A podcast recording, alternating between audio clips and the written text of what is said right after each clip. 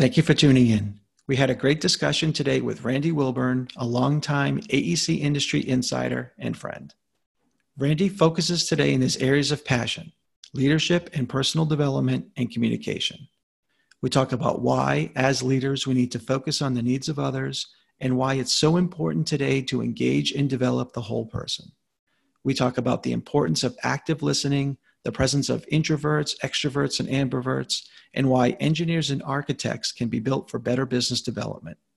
We also spend time talking about new media, the power of voice, and how internal podcasts can enhance communication and connections both inside and beyond our firm. So, without any further delay, let's do it. Welcome to AEC Leadership Today, the podcast designed exclusively for engineering, architecture, and construction industry leaders who want to stay relevant and effective. The show takes on the most pressing issues facing the AEC industry and was created to help you and your firm grow and prosper in the 21st century. The host of AEC Leadership Today is Pete Atherton, a professional engineer and former AEC principal and owner turned AEC coach and consultant. And now, take a break from your never ending to do list and welcome Peter Atherton.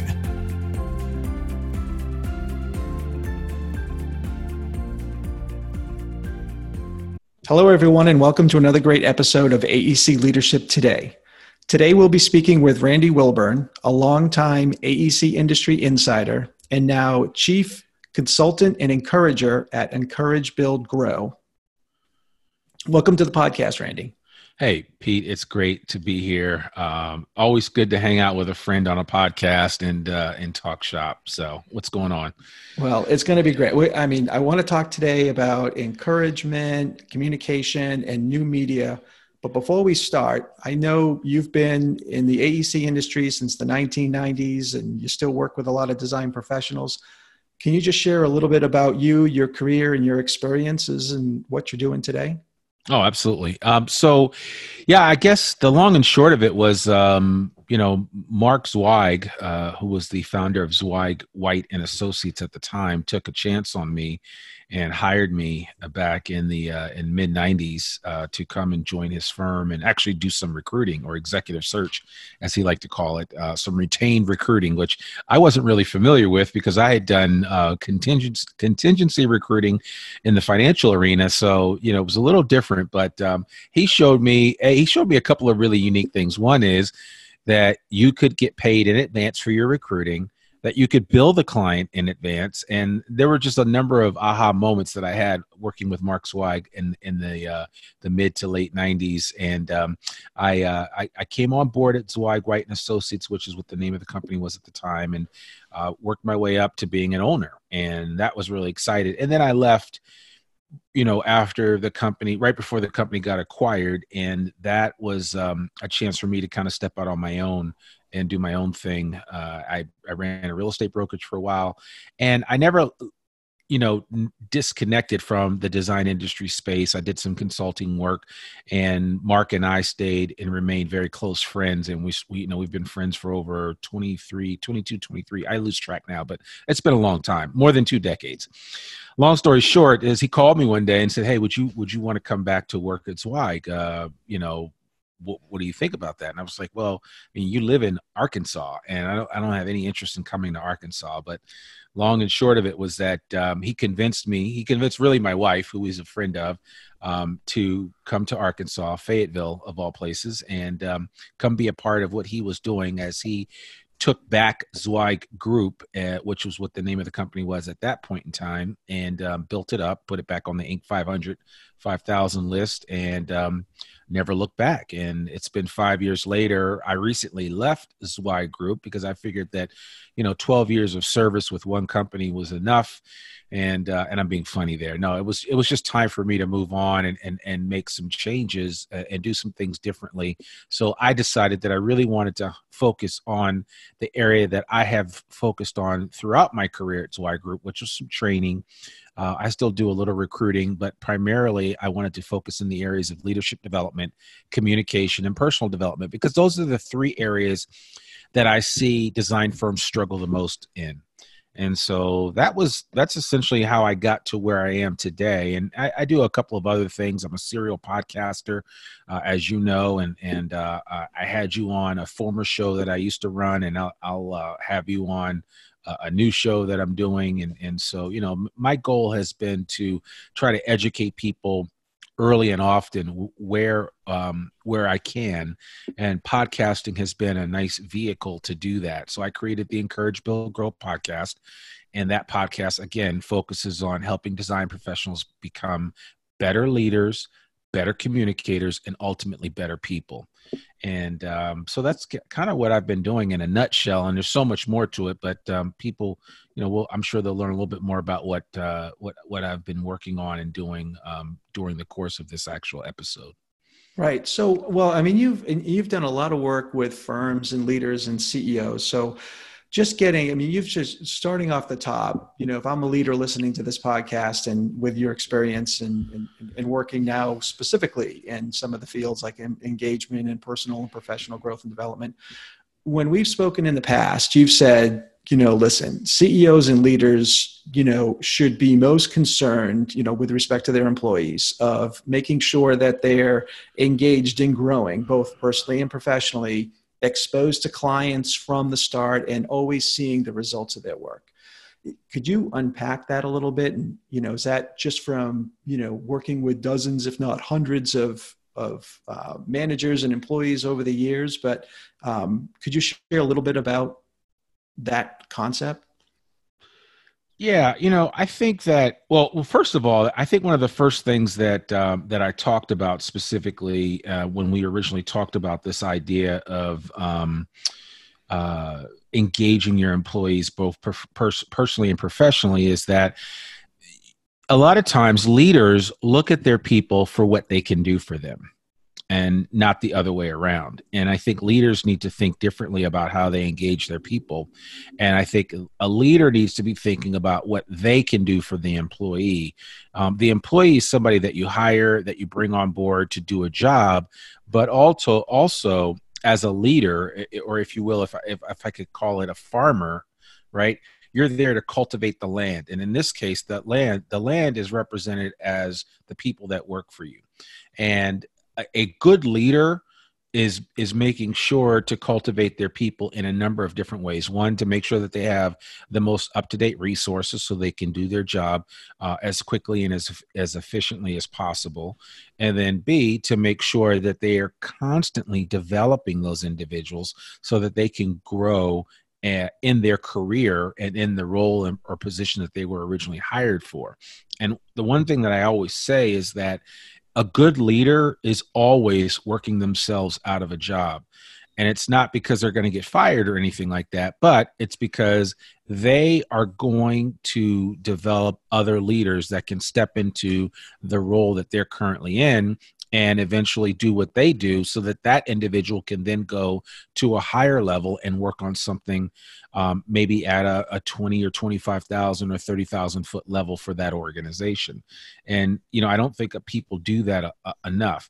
The other piece of it is that leaders need to be able to expose their clients right from the, uh, not expose their employees especially the young, the young ones that they hire to their clients right from the start you know back in the day and you you, you kind of aged me by saying that i was in the i was in the design industry in the 90s but you know it was almost heretical um, to to talk about you know taking a young engineer or young architect out to go visit a client or do a site visit or anything like that.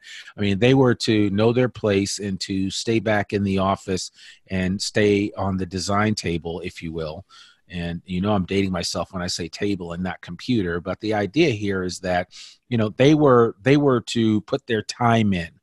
And i think that nowadays it's a much it's a much different thought process and focus of how you engage design professionals especially those coming out of school now the millennial design professionals as well as the gen z kids that are just starting to graduate from college. Their expectations and desire to be as I like to say, and I'm using air quotes here, in the mix is off the charts compared to where I was and probably where you were as a design professional. Um, and so I think it's important for us to uh, be able to give them that exposure early and um, and and help them along because I think what will happen is if you can expose your young design professionals to the client to a multitude of projects so that they can see and cut their teeth on them they're going to make mistakes. They may even fail in some instances but the mark of a good leader is to help them through those those situations when they arise because anybody that is a leader on that's listening to this podcast knows that they have failed in the past we've all failed in the past. And you know i mean i think the the important thing is just understanding that how do we deal with that failure? And you know it's it's one of those things where um, you just have to be able to push through and not let it get the best of you. So and, and do you think i mean it's so i mean failure in the past because as far as being able to engage folks and and really sort of connect with them on that level but it's also been a change of what as you mentioned, what employees want today. They want to be in the mix and yeah. they want to sort of see the big picture, how how the organization works, how it functions, how it serves clients, how it's successful and, and earns a profit. I mean, do you think that's just so much on top uh, top of mind of employees today that you know it, it's just it's the right thing to do because they want to be there but from from even a leadership perspective the closer you can get your employees to understanding how the business works and how the business is successful, I think is a great short and long term investment. Oh, absolutely. Yeah. And what will happen is cream always rises to the top. If you've got those really good people that whom you expose to opportunities early and often, the ones that are are, are built for the testing ground or the proving ground, if you will, are going to rise to the top. And that's why I tell design professionals nowadays don't look at how you were trained or developed. Uh, unless you were just trained or developed in the last 10 years, I would say, you know, for most of us, especially those of us that are Gen Gen X, right, which is that's my generation. Uh, I believe it's your generation, so 65 to 82 you know that that generation's a little different than the millennial generation which is like 82 to 97 and then gen z which is like 97 to 2012 each generation is different in terms of what their expectations are. So you know and then we still have people we have a bunch of baby boomers actually a majority of firm owners are, are baby boomers. I mean people that are kind of in their retiring space, but they're not quite retired yet because a lot of design firm professionals think they'll never die and, or think they'll never retire. So they don't put in an ownership or transition plan. So they're they're still hanging on at 70, 72. And there's nothing wrong with that. Don't get me wrong.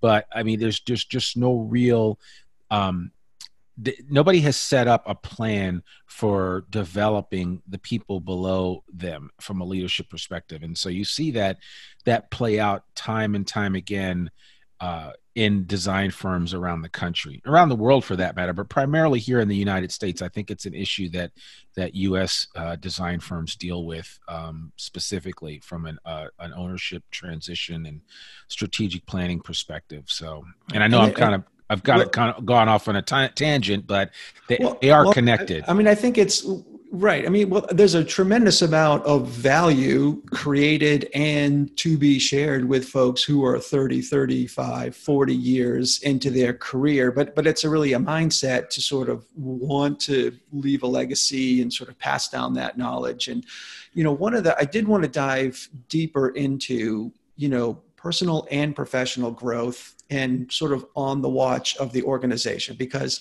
you know i think you know not being a baby boomer i assume it was the case which is the same when i as an xer joined the industry you know there was professional development. There was a lot of expectation. You will learn on the job. You'll go down to the library. You'll read books. You'll figure out. You'll look at you know you almost figure out the profession on your own and you'd have a good mentor.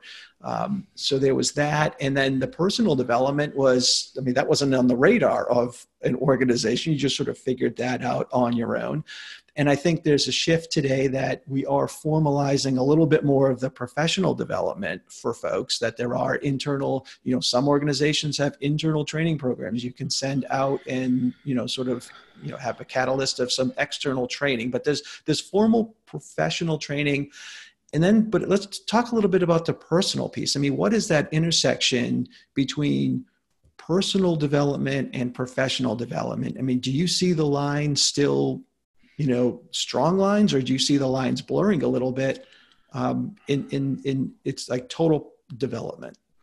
Well i hope they start blurring more than they are now. And i think the simple answer to it is that when you hire somebody you hire a complete individual you take on all of their idiosyncrasies. You take on their talents as a design professional but you also take on whatever baggage they bring to the table because everybody brings baggage to the table. Every employee does. So you have employees that come and join your firm and I'll use this as an example. Say you're say, say you have an employee that maybe struggles financially or just never was nobody ever taught them how to truly balance a checkbook basic things like that. And i'm only bringing up the financial issue because it's probably one that if i had to go to any firm of 50 people i could count out every five or six people they've got a financial problem. They've got a financial problem.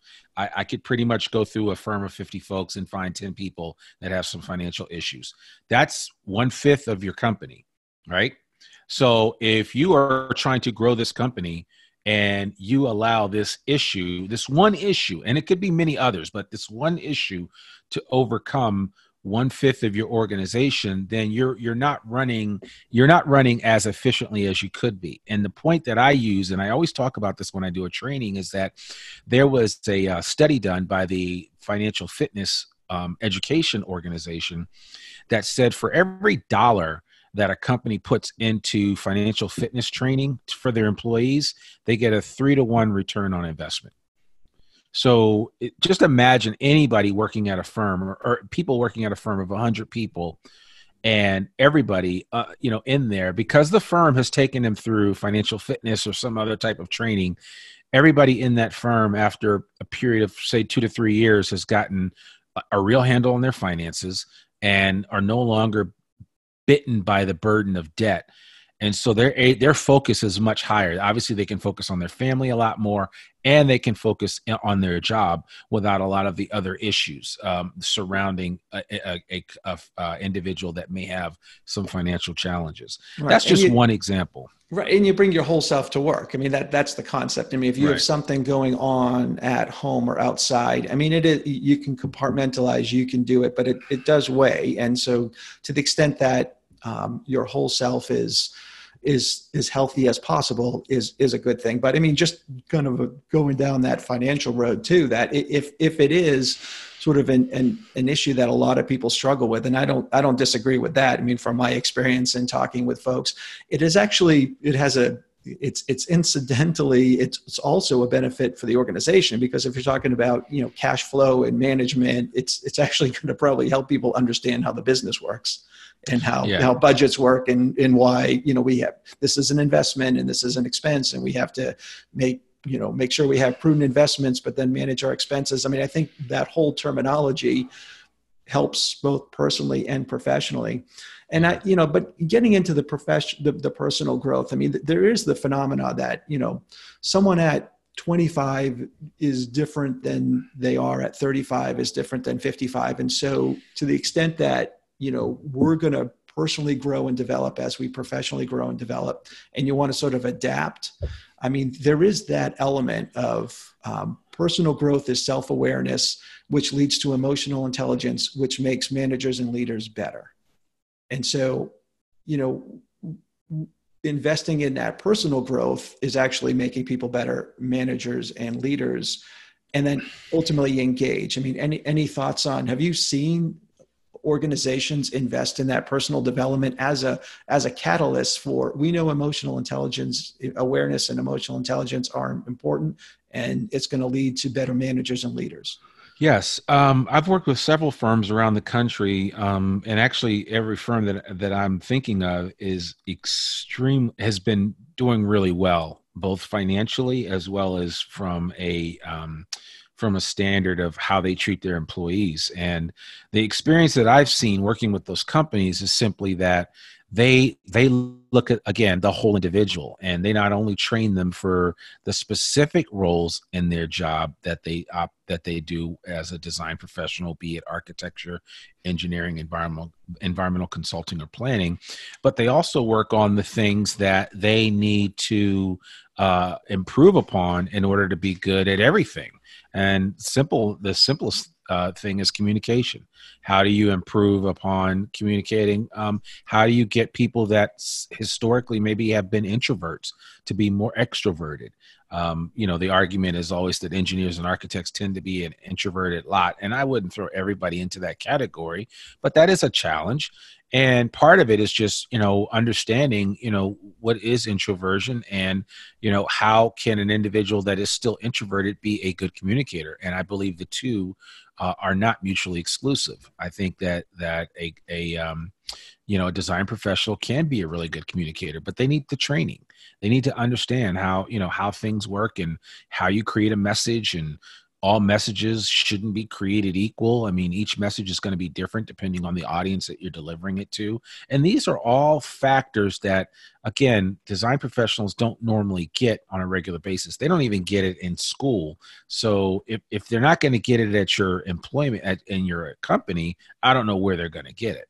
Right. Well, let's let's break down to in and talk about communication because I mean it does get into it's a it's a critical aspect of leadership and, and management and and engagement because engagement is it's an emotional connection to an organization and its leaders and its supervisors and and you get that emotional connecting by you know caring about the whole person but then also being able to communicate with them you know both back and forth so um, so let's break that down. What, what are some of the key skills? Um, if I'm a leader or a manager, how do I want to be able to sort of enhance my communication and then how might i want to sort of set up a program organizationally so organizationally we have better communication? Yeah well and and, that, and that's a great question and certainly um, I, we don't have enough time in the day to go through that whole thing as far as that's concerned but the big issue is is this. I'll i'll, I'll kind of give it to you this way when I look at communication and the importance of communication, when you look at how a how a design firm operates, especially from a project management standpoint, the breakdown or lack or the inability to communicate effectively not only impacts the relationship between your firm and your client, it impacts the relationship between that senior PM or PM and the project, um, the people on their team. It also impacts the relationship of people on the team with each other so it, it, it you know it keeps going down from there. And then if and then if leadership or the c suite or the corner offices don't have a real open line of communication or don't know how to effectively communicate to everybody on the team as a whole then you run into a problem. So i think the, the long and short of it with regard to communication is um, how how do you a first of all develop a message. And if i'm the leader of a firm my message to my people is going to be different than the message that I deliver to my client. It's going to be different different than the message that I deliver to the stakeholders uh, in the community that I serve. It's going to be deliver, different than the messages that I deliver to politicians that that that maybe in a marketplace where I am. So it's just this idea that I have to a think about the message think about who the audience is. You know, Abraham Lincoln always said that he always spent two thirds of the time considering the audience before he even developed his message.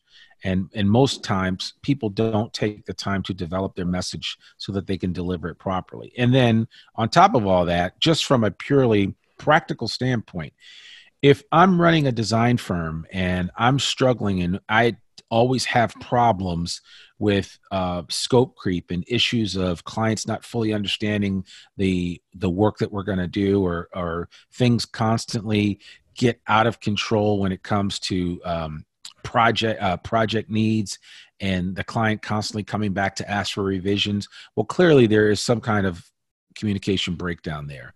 And part of it might be on the the project manager or senior project manager who hasn't communicated effectively and efficiently with the client.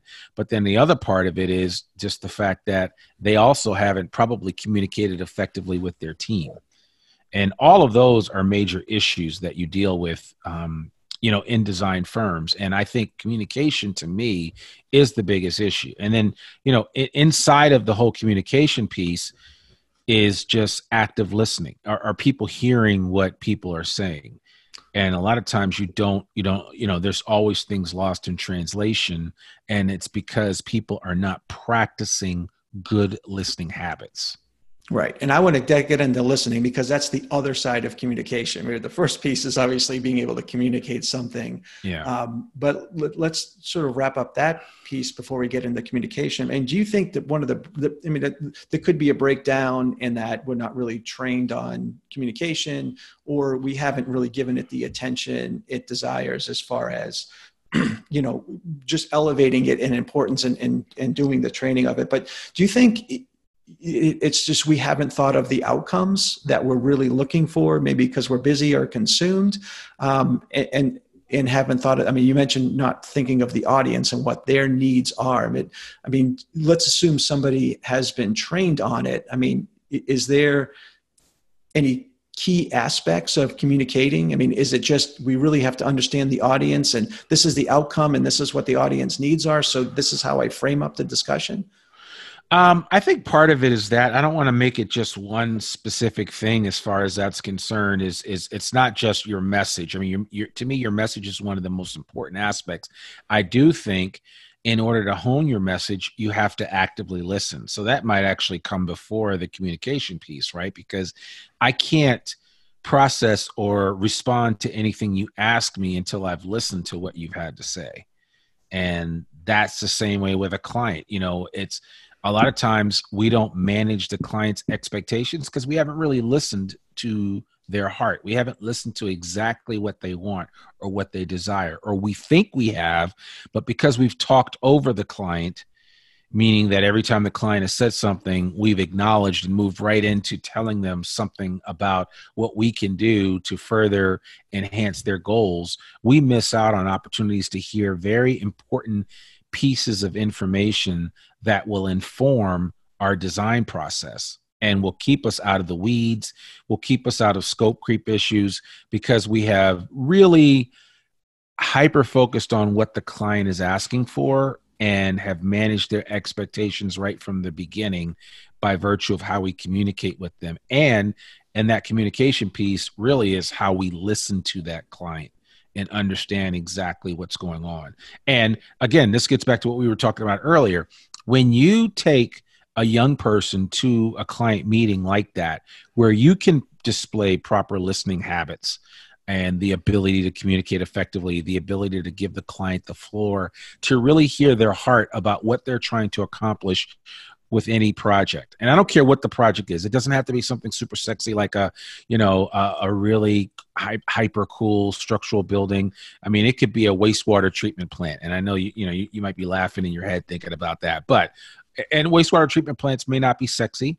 I they think serve, they're sexy. For they, the record, I think they're really great or great structures and great functions. So. Right, but my point, and, and and I appreciate that. And my point is simply that even in focusing on the needs of a client that's trying to get a wastewater treatment plant done, as the the the person providing the service you need to understand the real heart of that client. What is really what is really behind their need or desire to get this? Maybe they already have one in place but um, it the, the wastewater treatment plan is long in the tooth and they need to build a new one because the community is growing and because they've run into a number of challenges um, that that more and more people are are now being taken off a septic system in a certain community and they want to they want to be able to provide a proper service. So you need to understand the specifics of it. Don't just look at oh this is what you need we can provide it. It's well what's what's the what's the crux behind this? What's actually moving this? Because then that will inform you on how you interact with and deal with that client when you know the whys behind the desire for them to do a certain project or work on something and get it done Right. And that goes all the way back to business development and, and marketing. So by listening, I mean, it's actually going to make people better doer sellers and better marketers in that sense. Right. But what, what do you think from working with folks and, you know, especially technical folks where i mean we are trained to be problem solvers and we're going to dive into problem solving right away i mean that's just what what we want to do that's what we're good at and you're going to listen to level one and then you're going to start thinking oh we've done this in this place and oh i can apply this here. And it's just that's not bad but it's not quite listening. And so in we have a habit and that frankly we're paid to solve problems. So how how can folks slow down and just say okay i need to listen is it just repetition? Or there are there strategies and techniques and specific training we can do to become better listeners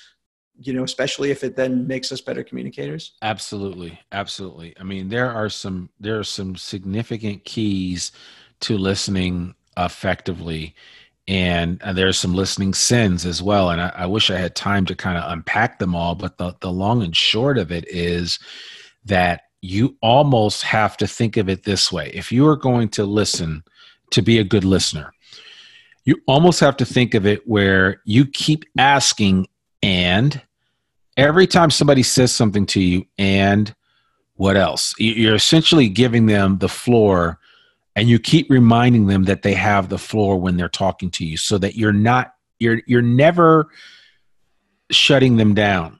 You allow somebody to talk until they've completely did their whole thought process and shared it with you and it's it is this it's it's yes and it's just this idea of just the same way with improvisation where it's never a complete idea or thought that you're kind of trying to get more information out of a person so that they can fully share with you what they're hoping to accomplish and or achieve. And that will only be done through active listening where you basically uh, through the way that you verbally communicate to that individual they have the floor and that you are going to give them the floor until they have exhausted everything that they wanted to say now that might sound like a lot but it is a good exercise. And so even though you might be thinking, listen, I just want the Cliff Note version because we can figure this thing out, you're doing your t- yourself a disservice by by trying to circumvent what should be a very open dialogue that you have with your client. And it's the same way, um, Pete, that you need to operate when dealing with employees. If somebody comes to work and they're having a bad day, don't give them that flippant response hey you know ho- hope all goes well or you know what's wrong? And then then they tell you something and then right away you're like oh well don't worry about it. I'm sure things will work themselves out. That's a that's a surefire way to say i, I uh, i'm only asking you because i'm obliged to but i don't really care to know the whole story. So instead of kind of being flippant with your response it's more you should be more like yeah so what happened? Well you know i had a problem uh, on my way to work today. I got pulled over and you know and so tell me more about this. Let me understand exactly what happened. So why were you pulled over? Has this happened before? And give the individual a chance to share more information with you uh, because then they'll feel like oh you know what? That pete guy i don't know what it is but I really, you know, he was listening to me. I mean, he's my boss, but I mean, I guess he's technically supposed to listen to me, but I really feel like he heard what I had to say. And as, as much as that, you know, as I'm sad about getting that ticket from that cop, you know, I feel better because there's somebody at work that actually cares about what I'm going through and is willing to listen to what I have to say and spent time doing it. Um, that's a, a, sometimes missing. And it's not just a design industry problem. I mean, it's just a problem in any vertical people just don't take time to listen to other people and other people's problems.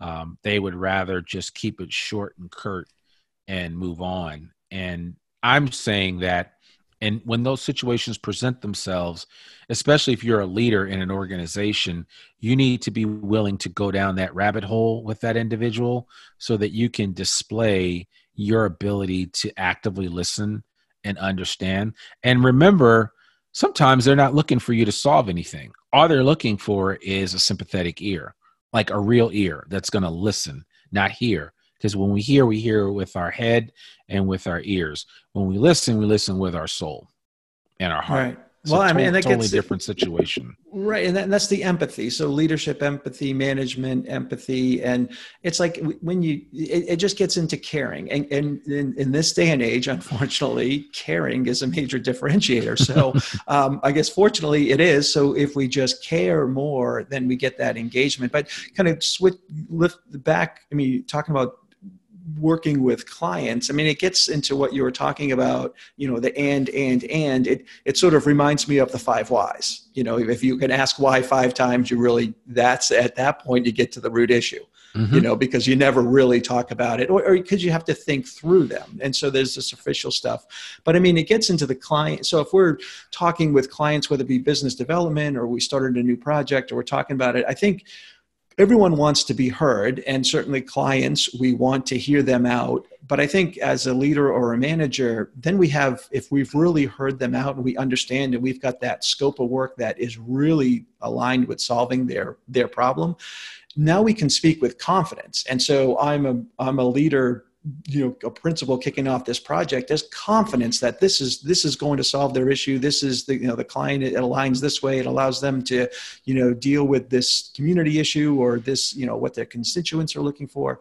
Um, and then that sort of can spur engagement. And then now we listen to the team on how to sort of execute that. But i think that's um, i mean that's an important point. It's it's confidence moving forward with our internal communication. Yeah yeah, it is. And I think it's just something that, you know, everybody needs to have confidence that they can communicate effectively. I think a lot of times, again, you know, engineers and architects tend to believe the the the writing on the wall that you know most engineers and architects tend to be um, uh, introverts and that's not necessarily true and even if they are it's okay to be quiet it doesn't mean you can't be an effective listener and, and or a, an effective communicator. Um, I, I, do think that um, the, that can exist within a, uh, a strongly introverted, dyed in the wool engineer architect that prefers to focus more on the work than on the interactions with the client. They can learn the skills necessary to be an effective communicator and still lay hold their claim of being an introvert right. Uh, or but someone. I, I, I forgot that I've I've read the statistics or heard the statistics, but if if you're a leader and manager in the AE space or technical spaces, you're actually not in, the, the, I think that the numbers are the vast majority of folks are ambiverts, mm-hmm. right? I mean, so they might have started off as an introvert, but if you're going to manage people, I mean, you eventually move. Can you talk a little bit about the introvert, extrovert, yeah, and ambivert? Sure. And Dan Pink talks about it in his book "To Sell Is Human," and um, I think the whole idea of ambiversion is is a really good it allows us to to understand individuals that while they might have some introverted tendencies can still be um, considered what what a lot of people would say are would be an extrovert now I have extroverted tendencies, but I can also be more of an ambivert. I'm definitely not an introvert, uh, but I have I'm kind of more along the spectrum of ambiversion to int- extroversion. Um, one of Dan Pink's studies about ambiversion, which is you know it's been written about extensively in the Harvard Business Review and and several other places, and I certainly encourage your listening audience to to look up ambiversion. There's a lot of really good information out there about that, and you may see yourself in the definition of ambiversion. But I think it's it's you know one of the things that Dan Pink found out in his book to sell is human is that some of the best salespeople were actually ambiverts so they weren't the introverted individuals and they weren't the old gung ho extroverted people. They were like somewhere in the middle. And honestly, I see a lot of design professionals that are right in that middle space. It's it's one of the reasons why so many design professionals are are really good at business development. You know, we talk a lot about this whole seller doer model, and that's the ideal prototypical person that you want to hire, someone that can not only go out and get the work, but they can actually do it once they got it. But the key thing here is those that that have the highest level of success doing that are probably somewhere in the ambiversion scale of of of being an ambivert even maybe beyond ambiversion into the extroversion space and that that just further confirms that and I think it's just important to understand that. So anybody that we want, you know, and, and even if I ran across a really good engineer or architect that just always stuck to themselves, I, I i believe through proper training you can give them enough of the skills necessary to be able to go out and represent your organization to have a, a very good conversation with a potential client or a community stakeholder and come back with if if not a signed contract at least some real conversations that that that are helping to lead your firm in the direction of gaining or, or getting some new work from that partic- particular client or organization. And i think it's important for people to understand that you you want to try to develop that and give people the language to understand. Because when I, a lot of times when I go around and I talk about ambiversion, most engineers and architects have never heard of it before. So they don't even have a language for it. Then all of a sudden it's like, oh my God, Randy, you mean I could be an ambivert? You mean I could have some introverted tendencies, but, but still be enough of an extrovert that I can, you know, do my job and be a business developer. Cause you know, you know how it is, Pete. I mean, you, you come across people that are like, listen, I don't want to, if I don't ever have to talk to anybody ever again in my life, I'll be good and then you have those people that that's all they they, they thrive. I mean that is their oxygen is is communicating with people. Yeah but i look at i mean we're still human. So even if we're introverted and have a tendency i mean maybe we don't talk a lot and we dive deep into our work but let's face it what we do in the AEC space is important, serious business. I mean, there's millions of dollars in projects. There's safety, there's environmental, there's welfare. There's important stuff. So the fact that we can focus in an introverted sense and really develop our craft, that that's why people are hiring us. But we're also, you know, in the fact that we learn how to be a better communicator and we can do business development, engage people. That's important. I mean, especially if you're a leader and manager. But let's face it. I mean, we're still humans. We want to be touched by others. We want to be cared for. We we need to connect. We need to be part of a community. And even if somebody was you know sort of in the corner doing the calculations they still want to know someone cares about them and they still want to be able to be communicated to and, and engaged in the conversation. And so I, bet, I want to switch you know sort of as we close here i want to talk about the new media and because you're um, by your own definition, a serial podcaster. And, mm-hmm. you know, it is a form of new media. And for decades, um, since beginning of time, I don't know, company newsletters have been the written form of communication that, you know, used to be handed out in memo form or, you know, shipped out. And now they're emailed and maybe looked at less because they're emailed. But sort of the audio version of the, of the important company newsletter is in some way I look at a podcast, but it is new media it's a way to communicate. Could you share a little bit about sort of the, the are firms considering internal podcasts and what might that look like and what do you think the benefits would be? Yes, I, I, mean it's it's a yes to everything that you just said. I think the, the the the long and short of it is that people are reading a lot less, a lot less, and I think that you need to be where people's attention is. And in this case, I think voice is huge. Um, Amazon, Alexa's, Echoes, the Dot, all of those items, the Google Home speaker, more smart speakers are, are entering homes than ever before. And so there are opportunities for you to develop and, and to develop a podcast or even some type of informational portal that is voice related that allows you to share information about your firm. And you'd be surprised that you'll probably get a higher level of consumption than you would through the traditional avenues of creating a blog post or doing something like that. You remember back in the day, blogs used to be all the rage right? I mean, it was it was it. Everybody had a blog. What you know, it was kind of the in vogue thing to do. Oh, I've got a blog, you should read it. Great. Now, but then it was okay. Everybody's got a YouTube channel. Great, and and all of those are, are good mediums for sharing information. And I don't think that they'll ever go away 100%. The question you have to ask yourself is how important are my messages that I'm trying to get out? And do I want everybody to hear them? And in a lot of instances, I can't guarantee that they're going to do that through a blog post because everybody doesn't read all the time. Uh, also can't guarantee that it's going to do it through video because you know watching video takes time. And even now, 75% plus of all videos consumed on Facebook are consumed in silence.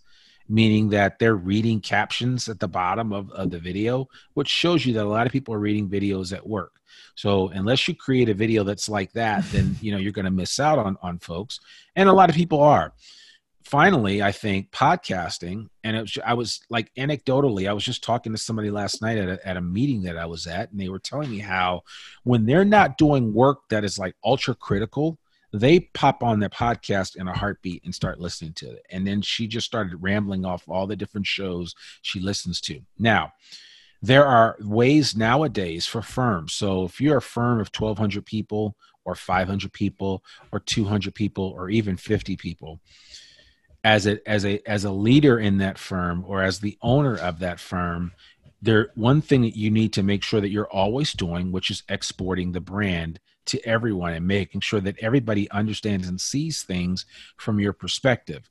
And so I encourage firm owners to to create an internal podcast, which is not unlike the uh, internal uh, intranet that firms have, and some firms still do have those. But again, I'm getting back to the point: how much do people read?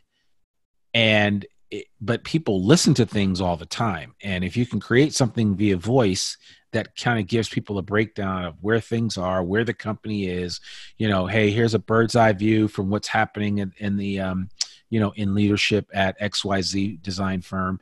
Here is you know an update. We're talking to sean today. Sean is a five year designer in our cincinnati office and here's what sean is sharing about you know what he has learned during his time here. And again a lot of the information that you could share internally that could help benefit other people on the team a lot of it can, it can be really great material for recruitment and retention as well and I I work with firms and I have worked with firms that have created podcasts that they use both on an internal basis as well as external. And some people are saying, "Well, that's all great, Randy, but you know, I may not want to share all this information with the world." There are ways to create private podcasts as well. So, you know, there there are a lot of op- opportunities to share information um, externally as well as internally to get the word out to people and let them know what's going on. Well, and, I mean, it's it's a it's a differentiator today. So yes. when we want to, you know, marketing and branding, eh, you know, if if you're communicating about these issues, well, you must communicate about other important issues too. Like communication must be an important component. Making sure everyone's informed must be important.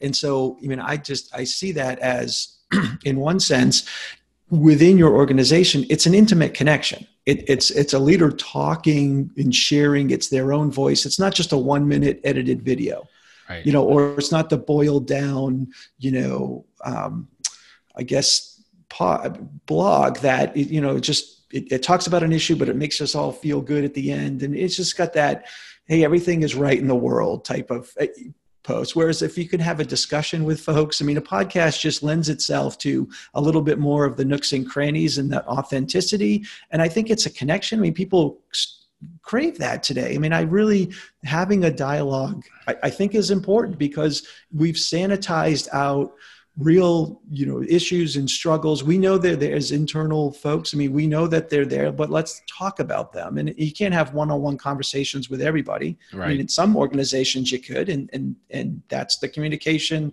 and listening piece we talked about. But if you can't this is one way for a leader to really connect on, on a lot of levels. Yeah. I mean you can't even do management by walking around anymore because you have so many people that are remote working um, always in the field. They're never they're never at their desk. So that's even hard to do. And that's why i say with the top of mind consciousness of a podcast you can be in your client in your clients ear. You can be in your employees ear on a regular basis and impact them. And the key thing here is that what you want to do is not you don't you wouldn't do a podcast or anything like that just to share a bunch of data. It's more to tell stories and to connect because you'll connect through stories faster than you will anything else. And i and i think that's important. What what are some ways um, sort of in, in wrapping up it, it, gets you know the heart of communication this next level of communication considering a podcast what what might be the first few steps? Say a leadership or internal hr internal marketing and branding team if they got together to say we should communicate what, what are some of the first things they should think about Um, I think they should think about the message that they want to convey to their people, and what do they feel is lost in translation now. What what what messages are we trying to deliver, but we are not able to deliver them, or we don't deliver them effectively, or the feedback has been crickets. So I think the important thing here is to understand that first. Secondly, then you say, okay, well, maybe take a poll, find out what you know. What do people do?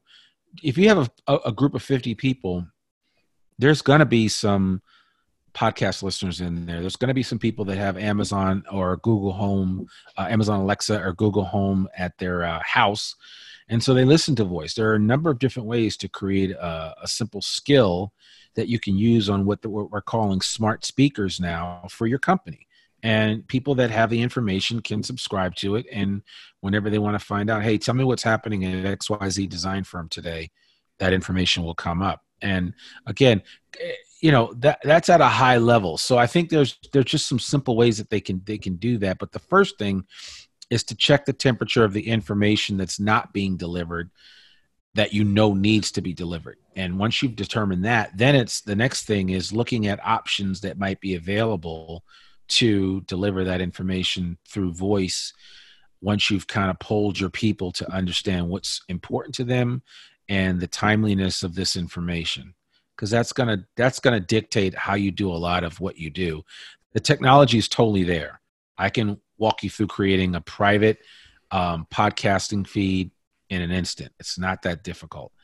It's you have to have the desire to want to do this. And then you have to have the wherewithal to to put together some basic foundational tools so that you can get this thing developed and put out. But I would say a, a, design firm doesn't need to do a podcast every week, but you know maybe they do something twice a month or once a month. You know, it's something in depth where you know you, you go through and you interview the leadership of the firm until you've gone through and reached out to each one of them, and they all have their own episode on the show, so people can get to know them a little bit better.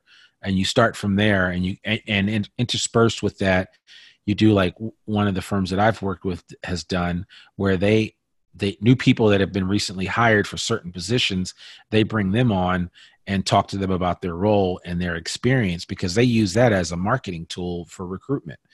So you can make it super private or you can open it up and let the world take a glimpse inside of your organization and see what you're doing. And then you can use it as a recruitment and retention tool Right, and, and you can do huge. video with it. I mean, you can you can record Absolutely, the podcast, yeah. so you, you have multiple ways to sort of use the the content. Absolutely, yeah. And, and, as a matter of fact, anything you do in video can be stripped to audio and put on a podcast. Right. So and that's the beauty of it.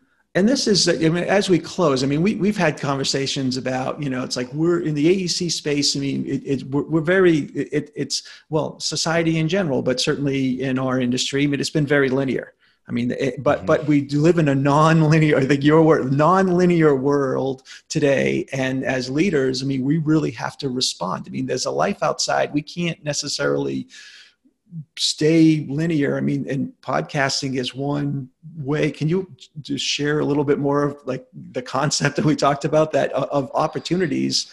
You know, where we just have to be responsive because the world has changed. Yeah, I mean, I think I, I think you have to look at it. Some people look at me like I have three heads when I mention a podcast. You know, that's just because they don't know about it. And I'm like, well, go home and ask your kids, talk to your kids, and find out how they're consuming information. But for anybody listening to this that has children, just look at how they consume information. I have three Gen Z boys in my house. They never watch TV they only watch YouTube. They only do certain things. They interact with people online. They are all about instant gratification. They they they want to be part of whatever is happening. If you are running a firm or working at a firm where you're in the leadership and you're not trying to meet the needs of those young people that are about to come into your firm, and work the gen z folks that are that are just started graduating from school last year you're going to miss out on opportunities you've got to be willing to try different things even if you don't understand it that's what that's what you know professional consultants are for that's what i mean you know listen i I could be running a wastewater organization. I don't know the first thing about wastewater, but I might be running it.